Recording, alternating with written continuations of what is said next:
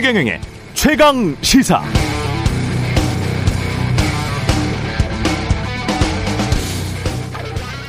네, 공상단 일당 독재 국가와 접하고 있는 한국은 공산주의에 대한 경계심이 높죠. 저도 높습니다. 공산주의는 사유 재산 제도를 폐기하고 생산 수단의 공동 소유를 통한 정치사회 공동체를 만들자는 것이고 몽상입니다. 그러나 갈수록 커지는 빈부격차를 줄이려고 하는 것, 최저 수준의 생계비도 못 버는 사람들을 구제하는 것, 빈곤한 노인들에게 재정 혜택을 제공하는 것, 굶주린 아이들에게 따뜻한 밥을 주는 것, 구직 기간 동안 실직, 실직자를 구제하는 것, 최소한의 교육은 받을 수 있도록 하는 것, 누구나 건강보험의 혜택을 받도록 하는 것, 최소한의 주거 수준은 제공하자는 것, 이를 위해 갈수록 집중되는 부의 저 꼭대기층에 있는 상위 1% 또는 10% 등에게 좀 더 많은 세금을 부과하는 게 공산주의는 아닙니다. 그럼 지난 200년이 넘는 자본주의 역사 동안 아동 노동 근절하고 보통 교육 실시하고 연금과 건강보험 제도를 통해 소득 재분배하고 실직자 수당 주고 서민 주거 위에 월세를 국가가 대신 내고 공공주택 건설하고 소득세를 54%까지 높여 각종 규제 때문에 공산주의 국가 쿠바보다 주택 짓는 게 더 어렵다고 볼멘 소리까지 나오는 미국 캘리포니아주는 공산주의 천국이 되는 것이죠. 매년 전 세계 최고의 자유, 민주, 복지 국가라고 손꼽히는 북유럽, 서유럽 국가들도 공산주의가 되겠습니다. 멸공. 저도 북한은 싫지만 정말 싫어합니다. 저는 북한을. 그러나 멸공을 핑계로 한국 재벌 기업들이 법만큼 세금 내기는커녕 그마저도 깎아버리고 합법적으로 로비하거나 세금 내기 싫어서 탈불법적으로 조세에 피쳐 도피처에 돈 숨겨놓거나 심지어 본인은 과체적으로 군대 면제 받고도 다른 사람들에게 멸공하라고 나라 지키라고 한다거나 북한이 침공하면 해외로 도피하도록 쉽게 재벌들의 아들, 딸, 손자, 손녀들 상당수가 이중 국적자라도 괜찮다는 게 멸공주의자들의 생각이라면 그래서 세금은 끝없이 줄이고 기존의 최고 부자와 최대 기업들의 기득권은 철저히 보장하고 나머지는 알아서 능력대로 노력하세요. 그런 한국 사회를 만들고 싶어 하는 것이라면 그건 반대합니다.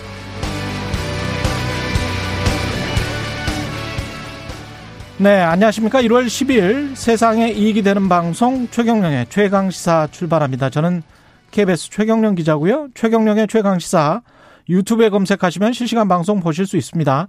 문자 참여는 짧은 문자 50원, 기본자 100원이 드는 샵 9730 무료인 콩 어플 또는 유튜브에 의견 보내주시기 바라고요. 오늘 일부에서는 소방관 순직 사고와 관련해서 소방관 출신의 더불어민주당 오영환 의원 만나보고요. 2부에서는 최고의 정치 더불어민주당 진성준 의원, 국민의힘 성일종 의원 만납니다.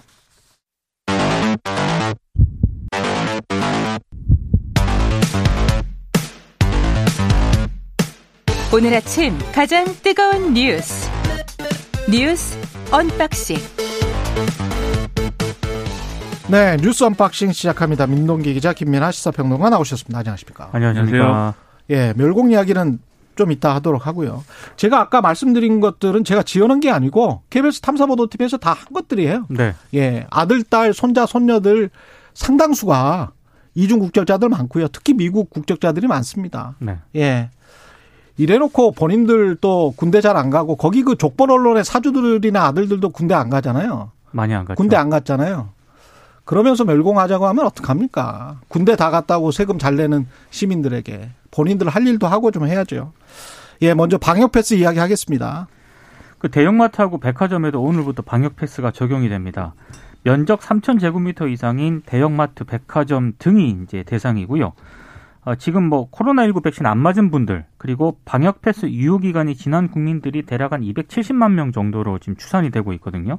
이분들은 PCR 검사 음성 확인서라든가 완치 증명서 그리고 접종 불가 사유서가 없으면은 대형마트 등에 들어갈 수가 없습니다. 윤석열 국민의힘 후보가 어, 생필품 구매를 위한 최소한의 자유까지 침해해서는 안 된다라고 이제 그 비판을 했는데요. 어, 생필품을 완전히 그 대형마트라든가 이런 데 못 들어가는 건 아니고요. 아, 다시 한번 말씀을 드리지만 매장 면적이 3,000제곱미터 이상인 사업장에게만 방역 패스가 적용이 되기 때문에 이게 전국 2,000개 매장 정도 되거든요. 그러니까 동네 슈퍼 같은 데는 그냥 들어갈 수 있네요. 어, 슈퍼는 물론이고요. 예. 편의점, 중소형 마트 다 들어갈 수가 있습니다. 예. 그러니까 아예 안 된다라는 거는 사실과 좀 다른 부분입니다.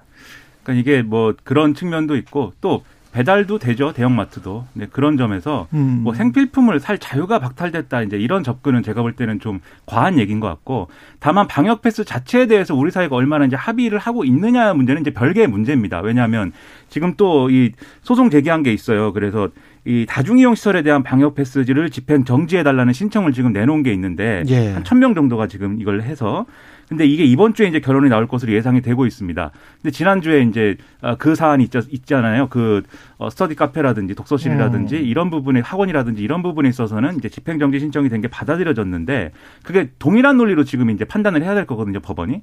근데 이 부분에 대해서 보건복지부라든가 방역 당국이 지금 방역 패스에 대한 이런 정책을 이런 방식으로 적용하는 거에 대해서 충분히 법원에 이제 설명을 잘 하고 있느냐에 대해서 좀 점검해 볼 필요가 있는 것 같고 그리고 더불어서 이 방역 패스의 이제 핵심적인 어떤 문제라고 할까요? 그런 것들이 첫 번째 이제 형평성의 문제를 이제 시민들이 많이 제기하는 것이고 두 번째로 이제 방역 패스를 제대로 이제 구현할 수 있는 그러한 지원이나 이런 것들이 자영업자들에게 필요하다 이 점 그리고 세 번째로 백신 접종 자체에 대한 어떤 어, 불안감이나 이런 것들이 지금 있기 때문에 더 방역 패스에 대해서 이제 사람들이 많이 얘기를 한다 이런 점들이 있는 거니까 음. 이런 점들은 얼마든지 또 방역 당국이 노력 여하에 따라서 또 정부의 노력에 따라서 충분히 사회적 신뢰를 이끌어낼 수 있는 대목입니다.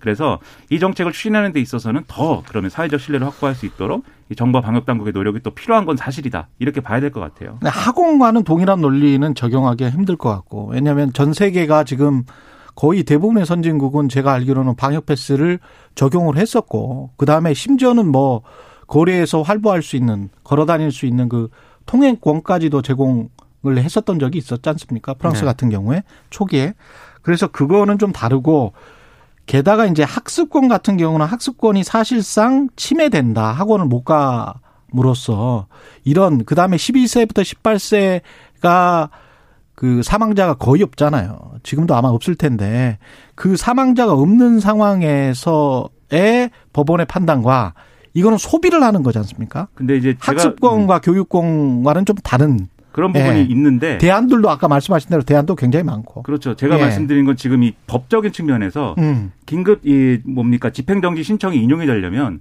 두 개를 저울에 놓고 비교를 하거든요. 예. 첫 번째로는 그러니까 기본권이 침해됐느냐라는 등등의 예. 이런 내용들 실제로 피해가 있느냐 그리고 이제 긴급하게 이렇게 조치해야 될 필요성이 있느냐 이 두 개를 하나에 이제 저울에 올려놓고 다른 한쪽에 이제 이 방역 패스를 그럼 중단시켰을 경우에 공공복리에 어떤 영향을 미치느냐 즉 예. 방역 패스를 중단시키면 확진자가 크게 증가하는 거냐 이게 그리고 방역 패스를 적용하면 확진자 증가를 막을 수 있는 거냐 이건 이제 판단하는 게 한쪽 저울에 올려져요. 근데 음. 방역 당국이 설명해야 될 게 이 부분이거든요. 음. 근데 이 부분을 잘 설명하고 있느냐에 대해서 지난번 집행정지 신청 인용될 때 제대로 설명 못했다라는 진단들이 나왔기 때문에 예. 만약에 방역 패스에 대한 어떤 정책에 이제 이런 것들이 정말 필요하다라고 한다면 그걸 잘 설명을 할 필요가 지금 법원에 법원에다가 잘 설명해야 되는 거고 그렇죠. 만약에 이 다중 이용 시설에 대한 집행정지 신청이 지금 이제 앞서 말씀하신 대로 음. 이 학원이라든가 이런 거에 비해서는 학습권과 소비 활동과는 좀 별개의 그렇죠. 문제이기 그렇죠. 때문에 인용될 예. 가능성이 좀 적다고는 합니다. 지금 법조계 얘기 들어보면. 예. 그런데 호- 만에 하나 만약에 이게 인용되면 정말 그때는 혼란스러워질 수밖에 없으니까 음. 제대로 잘 대응을 할 필요가 있다는 것이죠.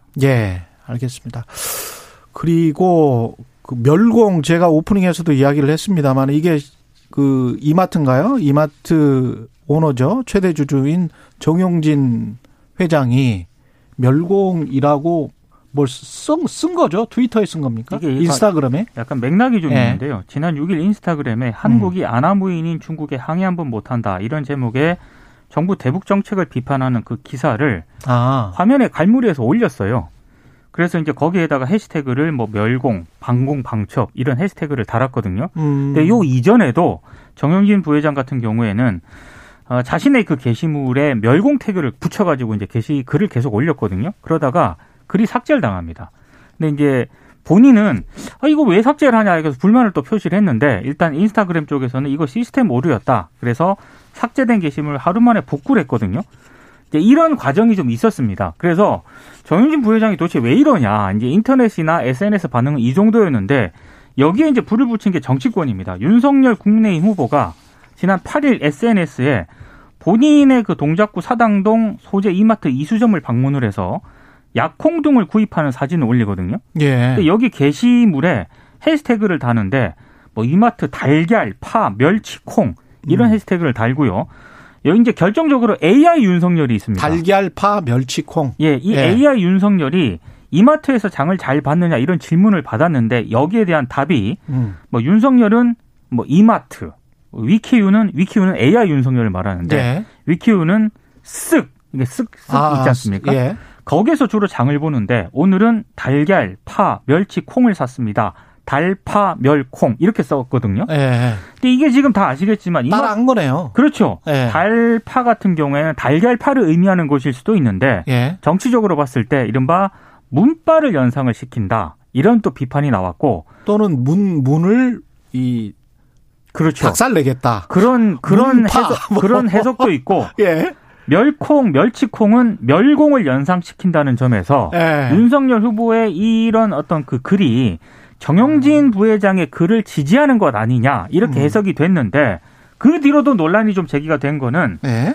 이른바 국민의힘 전 현직 의원들이 이 멸공 챌린지가 시작이 됩니다. 멸공 챌린지가 나경원 전 예. 의원이 역시 이마트에서 열- 여수 멸치, 약콩, 자유시간 등을 구입하는 사진을 올리면서 음. 멸공 자유라고 썼고요. 뭐 김현주 상금 부대변인, 김진태 전 의원, 최재형 전 감사원장도 또 비슷한 지지글을 올리거든요. 이래서 지금 이게 도대체 21세기 2022년 새해 첫, 첫 주부터 멸공 파문이 지금 계속 번지고 있는 상황입니다. 그러니까 여기가 이제 공영방송인데 예. 공영방송에서 얼마든지 멸공 얘기할 수 있고요. 공산주의 뭐 싫다, 공산주의 반대한다, 뭐 얘기할 수 있습니다. 한국에 공산당이 있어요?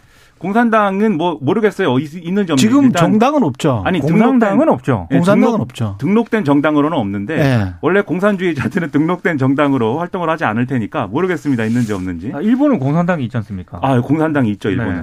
그런데 이제 어쨌든 뭐 있거나 말거나 이것은 뭐 말하고 싶으면 얼마든지 말할 수 있는데 음. 마치 지금 멸공이라는 단어를 말할 수 없는 체제인 것처럼 멸치와 콩을 굳이 사가지고 비밀스러운 방식으로 이렇게 이런 메시지를 이렇게 좀 하는 것이 굳이 또 신세계 이마트를 가서 왜냐하면 거기 거기 지금 사시는 곳 서초동 그 고급 주상복합 건물 아래에 홈플러스가 있고요. 아, 잘 아시는군요. 예, 거기에서 한 400m 정도 거기- 가면 네. 교대역 쪽에 거기에서 생활하시나 봐요. 롯데 네. 마트가 있어요. 아니 제가 거기에서 살았던 사람이니까 부럽습니다. 거기에- 네. 거기 그 홈플러스 있고 롯데마트 있는데 거기 가려면은 이마트 가려면은 차 타고 가야 되고 그러니까 굳이 동작구 사당동까지 왜 가냐 이런 나머지는 다 걸어갈 수 있어요. 그래서 거기서 굳이 이렇게 사가지고 예. 인증하고 이런 것들이 물론 이제 이게 지지층끼리는 재미있을 수가 있을 거예요. 재미있는 음. 어떤 일일 수 있을 건데 이게 정치의 어떤 중심으로 이렇게 옮겨오면서 과연 이게 이 맞는 거냐 이런 의문이 있고 그리고 선거에 효과적일 거냐 그것도 저는 좀 의문인 게. 이 멸공이라는 단어에 대해서 고령층들은 이제 갖고 있는 중장년층 이상의 이제 분들은 갖고 있는 이 그 어떤 특정 이미지가 있어요. 그래서 과거 음. 정권이 이제 멸공 통일 부르짖고 예. 반공은 국시라고 하고 그걸 강요해 가지고 이제 심지어는 그걸 빌미로 민- 민주화 운동 탄압하고 뭐 이런 기억들이 있기 때문에 음. 이 멸공이라든가 반공이라든가 이런 것들 너무 이제 과거의 가치 이런 것들을 지금 현재의 어떤 선거 운동에 이 갖고 오는 거 아니냐 이런 우려가 있는 건데 젊은 세대들은 좀 느낌이 다른 것 같아요. 젊은 세대들은 그 과거의 기억이 없기 때문에 멸공이라는 게 아, 오늘날의 어떤 중국이라든가 북한이라든가 이런 전체주의 체제를 비난하는 그런 키워드인가 봐 이렇게 생각하는 측면들이 있어서 인식의 음. 차이가 있는 것 같은데 음. 그런데 그럼에도 불구하고 어쨌든 이 전체적인 논의 자체를 퇴행적으로 가져가는 것은 저는 우려가 상당히 되고요. 이럴 게 아니고 명확하게 얘기를 할 필요가 있습니다. 전체주의를 반대한다. 그리고 뭐이 정권에 대해서 비판하고 싶으면 하고 그런 음. 그렇죠. 방식으로 가야지 멸치와 콩을 자꾸 뭐 물론 이제 뭐 농수산업에 도움이 될 수는 있어요. 뭐 그럴 수는 있는데 멸치와 콩을 자꾸 사서 이제 암호화된 방식으로 이렇게 할 필요가 있겠는가? 저는 좀 의문입니다. 정영진 부회장이 이제 중국 관련해 가지고 음. 아니 그러면 지금 중국 관련 사업하고 있는 그런 기업들 종사자들 굉장히 많지 않습니까? 예. 이 영향 어떻게 감당하려고 그러느냐라는 비판이 나오니까 음. 중국에서 북한으로 약간 그 타겟팅을 이동을 한 그런 또 이 SNS 글을 하거나 예. 발언을 하기도 했거든요. 음. 아무리 그렇다 하더라도 어, 이게 좀 과한 그런 지금 이게 어. 실제로 South China Morning Post에는 보도가 돼 버렸어요. 보도가 됐습니다 외신에. 예. 예. 이재명 이재명이 아니죠. 이재용의 사촌이다라는 음, 것까지 보도를 해 버렸기 때문에 이미 외신도 알고 이게 있고 지금 다 알고 있죠. 뭐 기존의 이마트랄지 신세계 주주들이나 한국의 대형 기업들의 주주들에게 미치는 영향이랄지 한국 기업들의 앞으로 지금 뭐 우리가 사실은 거의 한 30%지 않습니까? 중화권에. 그렇죠. 우리가 그 사람들 눈치를 볼 필요는 없지만 저도 중국 비판을 자주 하잖아요. 음. 그런 식으로 하면 그거 안 되는 거죠. 그거는 전체주의고 공산주의 독재고 그거는 안 되는 겁니다. 누구나 다 반대를 해요. 근데 한국에 지금 공산주의자가 0.0000001%나 있을라나? 그리고 공산주의가 뭔지에 대해서도 그 0.0001%끼리 의견이 다 다릅니다. 그래요? 뭐가 공산주의냐. 그런 사람들이 있다면 그 한번 물어보세요. 공산주의자를 발굴해 갖고 데려와서 북한이나 예. 중국이 공산주의냐고 물어보면은 음. 굉장히 여러 가지 대답이 나올 거예요. 아니, 중국 과 북한의 그렇겠죠. 어떤 잘못된 부분을 비판을 하면 되지. 음. 뭐 갑자기 왜 생뚱맞게 멸공 이런 캠페인을 그러니까 하는 건지 모르겠습니다. 이, 이 정영진 부회장의 이 발언이 뭐 중국을 겨냥한 거거나 말거나 그건 개인이 책임질 일인 것 같고요. 그렇죠. 거기에 삐치는 본인 영향이나 본인이 사업가니까. 것들이. 그렇죠. 예. 그렇죠. 주장은 자유롭게 하시고 다만 인스타그램에서 삭제됐다. 이거는 마크 주커버그한테 따질 일이라는 점도 좀 고려를 해봐야 됩니다. 그 지- 예. 정부에서 지은 게 아니지 않습니까? 예. 어, 인스타그램은 정부가 개입할 수가 없습니다. 그렇죠. 예. 예. 알겠습니다. 멸공. 예. 윤석열 여성가족부 폐지 공약 논란입니다. 예. 그러니까 윤석열 후보가 지난 7일 페이스북에 여성가족부 폐지 이 일곱 글자의 글을 올렸거든요. 그리고 어제는 병사봉급 월 200만 원 이런 공약을 발표를 했습니다. 일곱 자, 열 자짜리 단문 메시지로 이제 본인의 공약을 발표를 했는데 주로 이제 모두 20대 남성층을 겨냥한 것으로 일단 해석은 되고 있습니다. 근데 이 맥락을 보면은요. 여성가족부 폐지 공약이 이준석 대표와의 갈등을 봉합한 다음에 이게 바로 나왔거든요. 그러니까 지금 이준석 대표 같은 경우에는 워낙에 그 여성가족부 폐지를 주창해온 대, 대표적인 인물 가운데 하나지 않습니까? 그래서 아무래도 이준석 대표의 어떤 그런 영향, 뭐 이런 것들을 고려한 발언 아니냐라는 해석도 나오고 있는데 이런 해석도 있습니다. 최근에 지지율이 하락세를 보이고 있는데 20대 남성층의 어떤 그런 입안 상황을 좀 만회하기 위해서 여가부 폐지를 공약으로 좀 강조를 하는 것 아니냐 이런 분석이 나오는데 내부에서는 좀 우려도 나오고 있는 것 같아요. 특히 김종인 전 위원장 같은 경우에는 이 여가부 폐지 공약에 대해서 일방 얘기만 듣고 결정을 하면 반대쪽 소리를 못 듣는다. 결국에는 옳은 방향으로 가는 게 아니다라고 좀 비판을 하기도 했습니다. 그러니까 이게 이 방식이 이준석 대표하고 같이 하는 가장 안 좋은 방식이에요, 이게.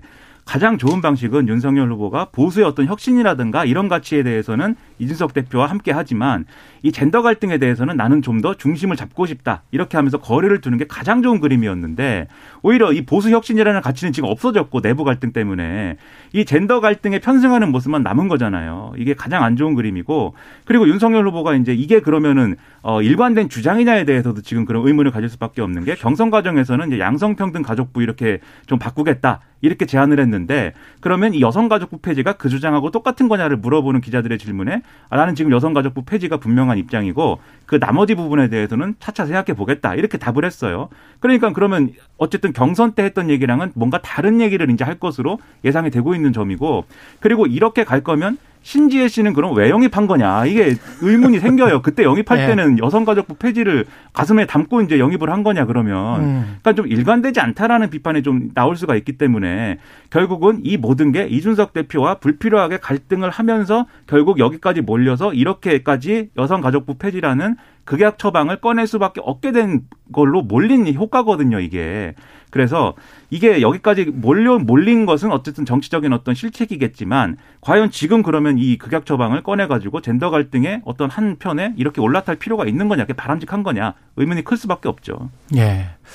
이재명 후보는 관련해서 다페이스라는 예. 사이트에서 사람들의 의견을 들었다. 그러니까 이 페미니즘 이슈를 주로 다루는 유튜브 채널인데 이 닷페이스에 출연을 한 걸 두고 민주당 내에서 조금 논란이 좀 음. 제기가 됐거든요. 그러니까 당원들 특히 이제 일부 지지자들 같은 경우에는 당원 게시판에 막 항의성 글을 올렸고 예. 의원들 사이에서도 이걸 두고도 좀 논란 이견이 좀 제기가 됐는데 그래서 이제 이재명 후보 같은 경우에는 이 윤석열 후보의 여성가족부 폐지론을 약간 우회적으로 비판을 하면서요. 아무래도 이제 반 페미니즘 정서를 좀 2030 남성들이 좀 많이 가지고 있기 때문에 이 정서는 안 건드리면서도 어 이게 젠더 갈라치기에 너무 또 지지하는 입장을 보이면은 여성들의 표층이 또 이렇게 이완이 될 수 있으니까 그런 부분까지 염두에 둔 행보로 보이는데 일단 이재명 후보 같은 경우는 이렇게 얘기를 했습니다. 기성세대 내 페미니즘 페미니즘 문제는 상당히 타당성이 높은데 청년 세대 간에는 이 페미니즘 문제가 좀 아닌 것 같다. 그러니까 음. 누군가를 밀어내지 않으면 내가 둥지 밑으로 떨어지는 그런 상황이 됐는데 그러한 극한적인 갈등 상황이 청년의 잘못은 아니지 않느냐 이렇게 얘기를 했거든요. 그러면서 이제 이재명 후보는 여성 이러지 말고 성평등 가족부로 하자 이렇게 제안을 했는데 아무래도 페미니즘의 부정적인 이대남 정서를 의식을 해서 젠더 논쟁에서는 한쪽 살짝 좀 비켜난 어떤 그런 자세를 취한 것 아니냐 이런 또 평가가 나오고 있습니다. 음. 그러니까 젠더 논쟁, 젠더 갈등이라는 게 한쪽이 뭐 이 어떤 한쪽의 편을 들었다고 해서 상대방에 있는 후보가 다른 쪽 편을 반드시 들어야 되는 건 아닌 거죠. 근데 그런 방식의 문제가 아니라 그 제도 갈등의 진원이 뭐고 그러면 그렇죠? 본질적으로 이게 뭐냐에 대해서 정치인들이 답을 내놓고 이 젠더 갈등의 한쪽을 이용하는 게 아니고 이 답을 가지고 그런 논쟁을 할 수 있는 이런 국면이 조성이 돼야 되는데 그런 국면을 조성하는 것 자체에는 윤석열 후보도 그렇고 이재명 후보도 그렇고 지금 정답을 찾지 못하고 있는 것 같아요. 그래서 좀 아쉬운 부분이 있는데 답을 답을 내놓으려면 이거를 이대남 이대녀 이렇게 분리를 해서 사안을 바라보는 것보다는 그렇죠. 제가 보기에는 그 제가 경제쇼 점, 저 진행을 할 때 어떤 전문가가 이렇게 이야기를 하시더라고요.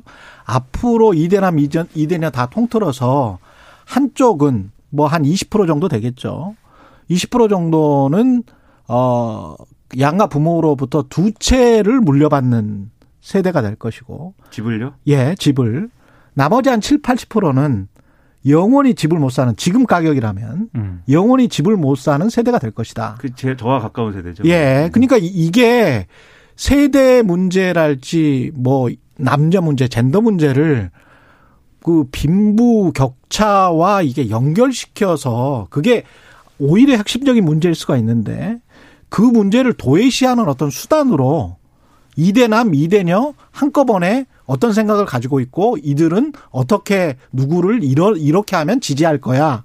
또는 반대할 거야 이런 거는 집단주의라고 해야 될까요? 몰아가기라고 해야 될까요? 음. 이건 아닙니다. 그리고 좀 예. 이런 논쟁이 음. 좀안 좋은 어떤 방향이다라는 생각이 드는 게 예를 들면 지금 닷페이스라는 어떤 유튜브 채널을 말, 지금 이제 논쟁적이지만 이게 음. 이 채널이 그러면 페미니즘이라는 어떤 여성 인권이라든가 이런 이슈만 다루는 채널이냐 그렇지 않거든요. 그렇죠. 다양한 어떤 지금까지 그렇습니다. 기성 언론이 조명, 조명하지 못한 부분들을 다루는 게 그 중점을 둔 채널이고 음. 마찬가지 논란이 다른 게 또 있어요. CBS가 운영하는 시리얼이라는 유튜브 채널에 음. 이재명 후보가 간이 많이를 가지고 논란이 있고 내부에서 그것 때문에 결국 이제 안 가기로 결정을 해서 그게 여러모로 논란인데 거기도 마찬가지입니다. 그게 페미니즘만 얘기하는 그런 채널이 아니에요. 음. 그런데 일각에서 인터넷 일각에서 그러한 유튜브 채널들을 페미니즘 채널이다라고 낙인을 찍고 그렇죠, 그렇죠. 페미니즘은 우리 사회가 용인해서는 안 된다 이런 전제를 깔고 여기에 음. 만약에 출연하는 사람은 그 페미니즘에 다 동조하는 사람이야 이렇게 지금 공격을 하는 방식으로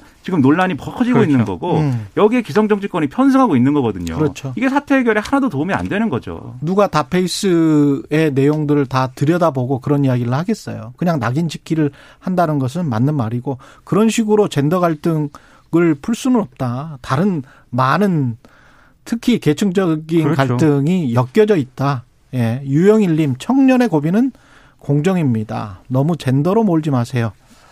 이렇게 말씀하셨네요. 예. 뉴스 언박싱 민동기 기자 김민아 평론가였습니다. 고맙습니다. 고맙습니다. KBS 1라디오 최경영의 최강시사 듣고 계신 지금 시각은 7시 44분입니다. 오늘 하루 이슈의 중심. 당신의 아침을 책임지는 직격 인터뷰. 여러분은 지금 KBS 1라디오 최경영의 최강시사와 함께하고 계십니다. 네, 지난주 평택 냉동 창고 화재로 현직 소방, 소방관 3명이 또 순직하는 일이 발생을 했습니다. 물류 창고 화재 끊임없이 반복되고 사고도 반복되고 있는데요. 재발 방지를 위해서 필요한 게 뭔지 소방관 출신의 더불어민주당 오영환 의원 전화로 연결돼 있습니다. 안녕하세요. 예, 안녕하세요. 오영환입니다. 예, 아무래도 남다르실 것 같아요. 소식을 접하시고 어떠, 어떠셨습니까? 참 첫째로 이 참 말로 표현하기가 힘든 죄책감이 이 컸고요. 죄책감. 이 같은 구조 임무를 또 수행했었기 때문에 이 그분들이 어떤 마음으로 어떤 사명감으로 현장에 들어가는지 너무 잘 알잖아요. 제가 그래서 소방관들이 꿈꾸는 더 안전한 사회를 이렇게 만들겠다 하고 국회에 들어왔는데 음. 그리고 많은 노력을 또 이어왔는데 그런데도 이런 사고를 참 막지 못해서 굉장히 죄, 죄송스럽고 또 죄책감이 컸습니다. 이번에 사고 원인은 뭐라고 생각하세요? 이 자세한 화재 발생의 원인은 사실 아직은 화재 조사가 진행 중이고 결과가 나오기까지는 좀 걸리는데요. 예.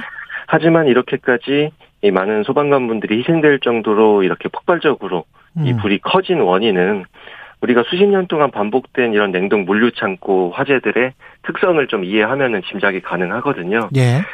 예, 우선은 내부 단열재로 냉동 창고에서 우레탄 폼이 주로 사용되는데 음. 이것이 유독가스도 발생시키고 이 폭발적인 연소 확대 특성을 갖고 있습니다. 순식간에 건물 전체를 이렇게 휘 감쌀 정도로요. 예.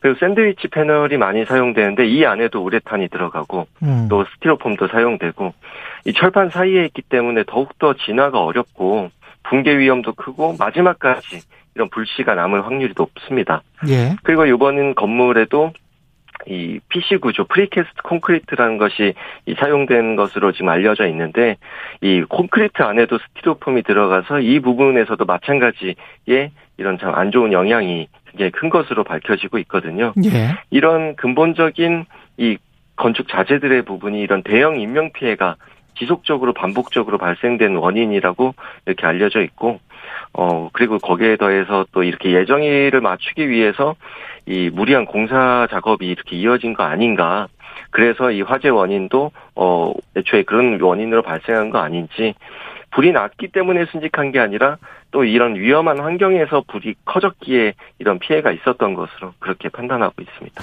근데 이 건축 자재 우레탄 폼이나 스티로폼 폼, 그 스티로폼 저도 뭐 한두 번 들은 게 아닌데 이렇게 예. 계속 하는 이유는 싸니까 비용 절감 측면도 있고 그러면서도 이제 단열 효과는 크다라고 생각해서 이런 물류 창고에서는 그냥 사람들이 주로 가서 사는 게 아니니까 예, 네. 그렇게 해서 건축 허가가 나고 그렇게 만들어지는 거잖아요. 지금도 현재도. 그렇- 그렇습니다. 이 단열 효과가 참 우수하다고 알려져 있고 예. 어, 다른 이 불연성능이 포함된 이런 단열재 자재들에 비해서 비용이 저렴하기 때문에 일반화가 그렇죠. 되어 있었죠. 지금. 예. 그러면 이거를 만약에 이제 규제를 하, 게 된다면 당장 뭐 또 업계에서 어 비용이 더 많이 들어가니까 반대를 할 거고 이런 거는 어떻게 해야 됩니까? 사실은 똑같은 해당되는 내용을 건축법이 지난해 2월에 예. 개정이 됐습니다. 예. 어, 제가 대표 발의를 해서 2000 우리 한익스프레스 화재에서 38분이 사망하신 이후에 예. 제가 국회에 와서 이제 첫 번째 발의한 법안으로 이 건축법을 제시를 했고, 음. 어, 민주당 의원들이 한 50여 분이 함께 발의를 했어요. 예. 이런 내용은 이런 단열재나 마감재로 또 복합자재 이런 샌드위치 패널의 신재로 음. 우레탄 같은 이런 가연 성능, 치명적인 위험성을 내포하는 가연 건축 자재들을 쓰지 못하게 하자. 어, 정말 근본적인 내용을 좀 고쳤고요. 음. 이것이 저는 솔직히 업계 반발이나 이런 게 극심할 것이기 때문에 4년 안에 정말 모든 노력을 다해서 4년 안에 승부를 보겠다 이렇게 생각을 했는데 예. 이 사안이 이제 국, 국, 국- 국가적인 이 중요한 이 화제에 있어서 많은 분들이 지적을 해왔고 국민들이 이 많은 요구가 있었기 때문에 어, 지난해 2월에 참 당 차원의 집중적인 노력으로 어, 빠르게 통과가 될 수 있었습니다. 그러면 지난해 2월에 통과가 됐으면 앞으로 짓는 건축물들은 물류창고나 이쪽은 그런 규제를 받게 되지만 그 전 것들은 어떻게 할 수가 없, 없는 거네요. 네, 그렇습니다. 이번 예. 창고 역시 개정된 법이 시행되기 이전에 건축이 진행 중이었기 때문에 이런 자재들 사용을 막을 수 없었고요. 예. 그렇기 때문에라도 더욱더 이 기존 건물들 법 개정 이전에 이런 창고 건물 같은 것들에 대한 보안 장치가 추가적으로 더욱더 강화되어야만 합니다. 그렇군요. 예. SNS를 통해서 안타까운 희생을 정치적으로 이용하지 말라 이런 글도 남기셨는데 어떤 의미로 하신 말씀인가요, 이거는? 예, 안철수 후보가 참 창고에서 불이 났기 때문에 창고에 허가를 내준 경기도 책임론을 제기했죠. 예. 이 직전에 경기도지사를 지낸 이재명 후보를 참 겨냥한 것으로 볼 수밖에 없는데 이 사실관계를 따져보면 이 물류시설법상 국내 전체 창고 중에 1,500여 개 중에 44%가 경기도에 집중돼 있고요. 이 식품축산물 위생법상의 냉동 냉장 창고들은 이 1,300여 개 중에 40여 개가 이 경기도에 집중되어 있거든요. 음. 이렇게 경기도에 집중된 창고들이 이 법에 따라 지어졌을 때, 어, 그런 건물에서 치명적인 대형 인명 피해가 발생한다면, 결국은 이 법과 제도를 바꿔서 이런 인명 피해 반복을 막을 수 있는 근본적 대책을 참 고민하고 해결하기 위한 노력을 집중하는 것이 책임 있는 정치인의 자세라고 생각을 하는데, 그래서 우리 민주당이 이렇게 법을 개정하는 노력을 했음에도 결국 막지 못한 이런 부분에 전 굉장히 이 명구스럽게 더 많은 보완책을 찾으려는 노력을 여야 없이 힘을 합쳐야 될 시기라고 생각을 하거든요. 네. 이 전국의 모든 국민들이 이 함께 눈물을 흘리고 정말 이 희생 앞에서 이 참 정치적 이득을 먼저 생각하는 이런 태도에서 참담한 마음을 많이 느낍니다. 그, 그, 제가 어떤 SNS에 보니까 일본에 비해서 현장 공무원, 현장 소방관 공무원의 숫자가 좀 적다. 인구 대비로 따져도 이런 글이 있던데 어떻게 그것은 생각하세요? 아마 좀 과거형일 거라고 생각을 해요. 과거 예. 우리 이, 이 문재인 정부 이전에는 이 국민 1인당 담당하는 이 소방관의 수가 음. 굉장히 적어서 굉장히 집중이 많이 됐었는데 그런 근거를 가지고 우리가 국가직 전환과 소방관 인력 충원을 추진해서 이 문재인 정부에서 2만 명 그 충원 계획에 따라서 현재 소방 인력들이 굉장히 많이 충원이 되고 있거든요. 그분들은 현장에서 일하시는 분들이죠. 그렇죠. 이 예. 그래서 굉장히 이 신규 직원들이 많이 충원이 돼서 현장에서 인력 문제만큼은 과거에 비해서 확- 확연하게 좋아졌다 그렇게 느끼고 있는 상황입니다. 그래도 최근에 아직도 더 뽑아야 되고요. 예, 예. 그래도 좀 더 뽑아야 된다. 예. 최근에 공무원재 보상법 일부 개정 법률안을 대표 발의했는데 이 내용은 어떤 게 들어가 있습니까? 네, 이 화재 현장 특히나 이런 대형 화재를 포함해서 모든 화재 현장에선 참 소방관들이 음. 이 수만 가지 위험과 유독 물질에 참 노출이 되지 않습니까? 예. 어, 이런 관계, 이런 과정을 몇 년을 근무를 하면서 이 암이나 참 심뇌혈관, 뭐 그리고 혈관 육종암 이런 특수질병, 특수질환들이 이 걸리는 경우가 많이 있는데요. 예. 이럴 경우에는 이 국가가 당연하게 소방 업무와 연관이 있다고 국가가 인정하지 않고 이 본인이 직접 입증을 해야 됩니다. 그때까지는 이런 공상이나 순직 인정을 받지 못하고 나중에는 소송으로 이어지는데 이 병에 걸린 분이 돌아가시면 그 가족들이 몇 년에 걸쳐서 외롭게 그렇죠. 싸우는 이런 상황이 반복됐거든요. 그렇죠. 그래서 이제는 이 패러다임을 바꿔서 국가가 먼저 이 공상이나 순직을 인정하고 입증 책임도 국가에게 있다 이런 이렇게 바꾸는 법안이고요. 음. 참 오로지 국민 생명을 지키기 위한 사명감으로 참 위험 속에 이렇게 뛰어드는 우리 소방관들이랑 그리고 이런 위험한 물질, 위험한 근무 환경에 노출되는 또 다른 유사 직종의 이런 공무원들 정말 책임감을 갖고 국민을 지킬 때 이제는 그분들을 국가가 보호해줘야 된다. 이제 그런 취지의 법안이고 최근 이 인사혁신처와 굉장히 오랜 시간 이 협의를 했고 예. 어, 이런 부분을 이런 취지를 살릴 수 있는 이 수정안은 요거 조금 최근에 다시 새로 발의한 바 있습니다. 예, 알겠습니다. 더불어민주당 오영환 의원이었습니다. 고맙습니다. 네, 감사합니다.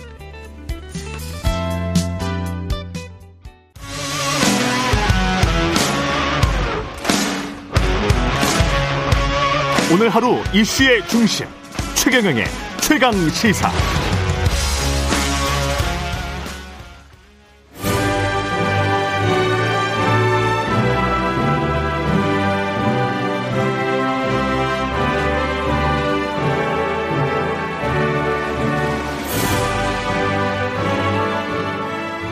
네, 전국의 가장 뜨거운 현안을 여야 의원 두 분과 이야기 나눠보는 최고의 정치 오늘도 여야 의원 두 분 나오셨습니다. 더불어민주당 진성준 의원님 나오셨습니다. 안녕하십니까? 네, 안녕하세요. 예, 국민의힘 송일종 의원님 나오셨습니다. 안녕하십니까? 네, 안녕하십니까? 예, 최경룡의 최강 시사 유튜브에 검색하시면 실시간 방송 보실 수 있습니다. 스마트폰 콩으로 보내시면 무료고요. 문자 참여는 짧은 문자 오시면 기문자 100원이 드는 샵 9730 무료인 콩 어플 또는 유튜브에 의견 보내주시기 바랍니다. 판세부터 한번 점검해 보겠습니다. 대부분의 여론조사가 안철수 후보의 지지율이 가파르게 오르고 있다. 뭐 이렇게는 나오고 있네요. 그렇게 느끼십니까? 어떻게 보십니까? 맞는 거 아니겠습니까?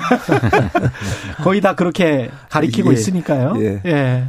어쨌든 뭐 저희 당에 이제 네 분이 있었기 때문에 음. 그 안철수 후보가 무슨 정책을 내놔서 아니면 특별한 비전을 보여서라기 하기보다는 음. 야권의 내분 상황에서 중도층으로 어, 가거나 아니면 안철수 후보 쪽으로 갔던 부분들인데 그에 대한 반사 이익이 있었다고 봐야지요. 예. 지루원님. 예.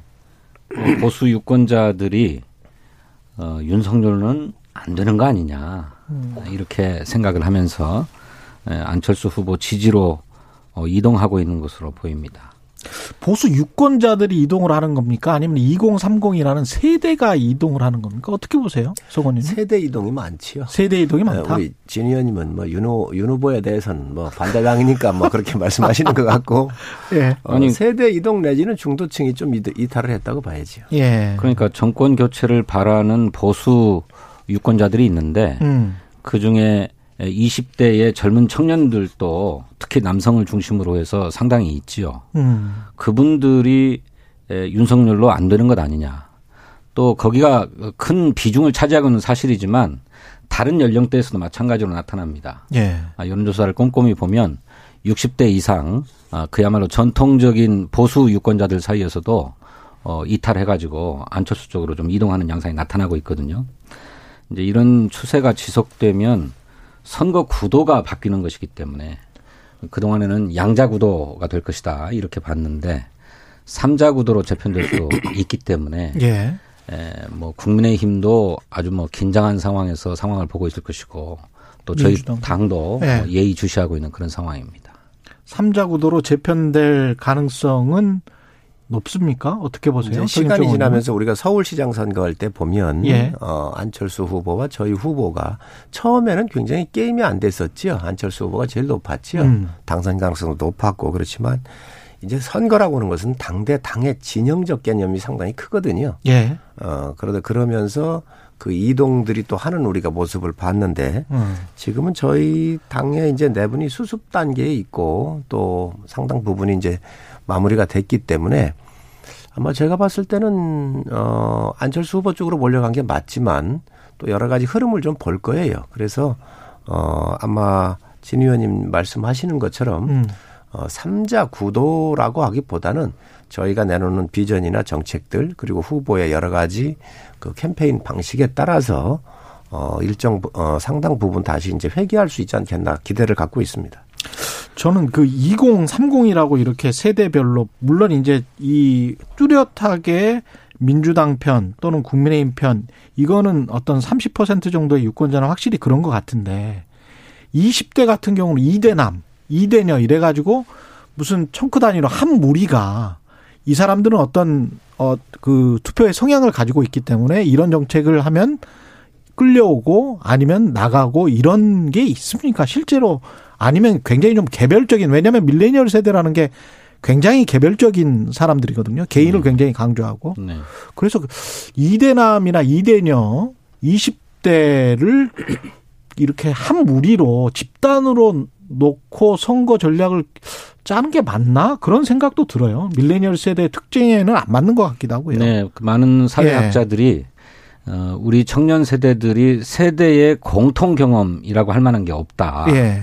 그래서 아까 말씀하신 것처럼 어, 사회 현상에 대한 판단이나 이런 것들도 다 아, 개인적이고 제각각이다. 음. 그래서 집단적인 어떤 세대 경험 같은 것이 없기 때문에 그걸 집단으로 자꾸 묶어가서는 안 된다. 그런 만큼 이슈나 정책에 대한 반응이 다 제각각으로 나타난다.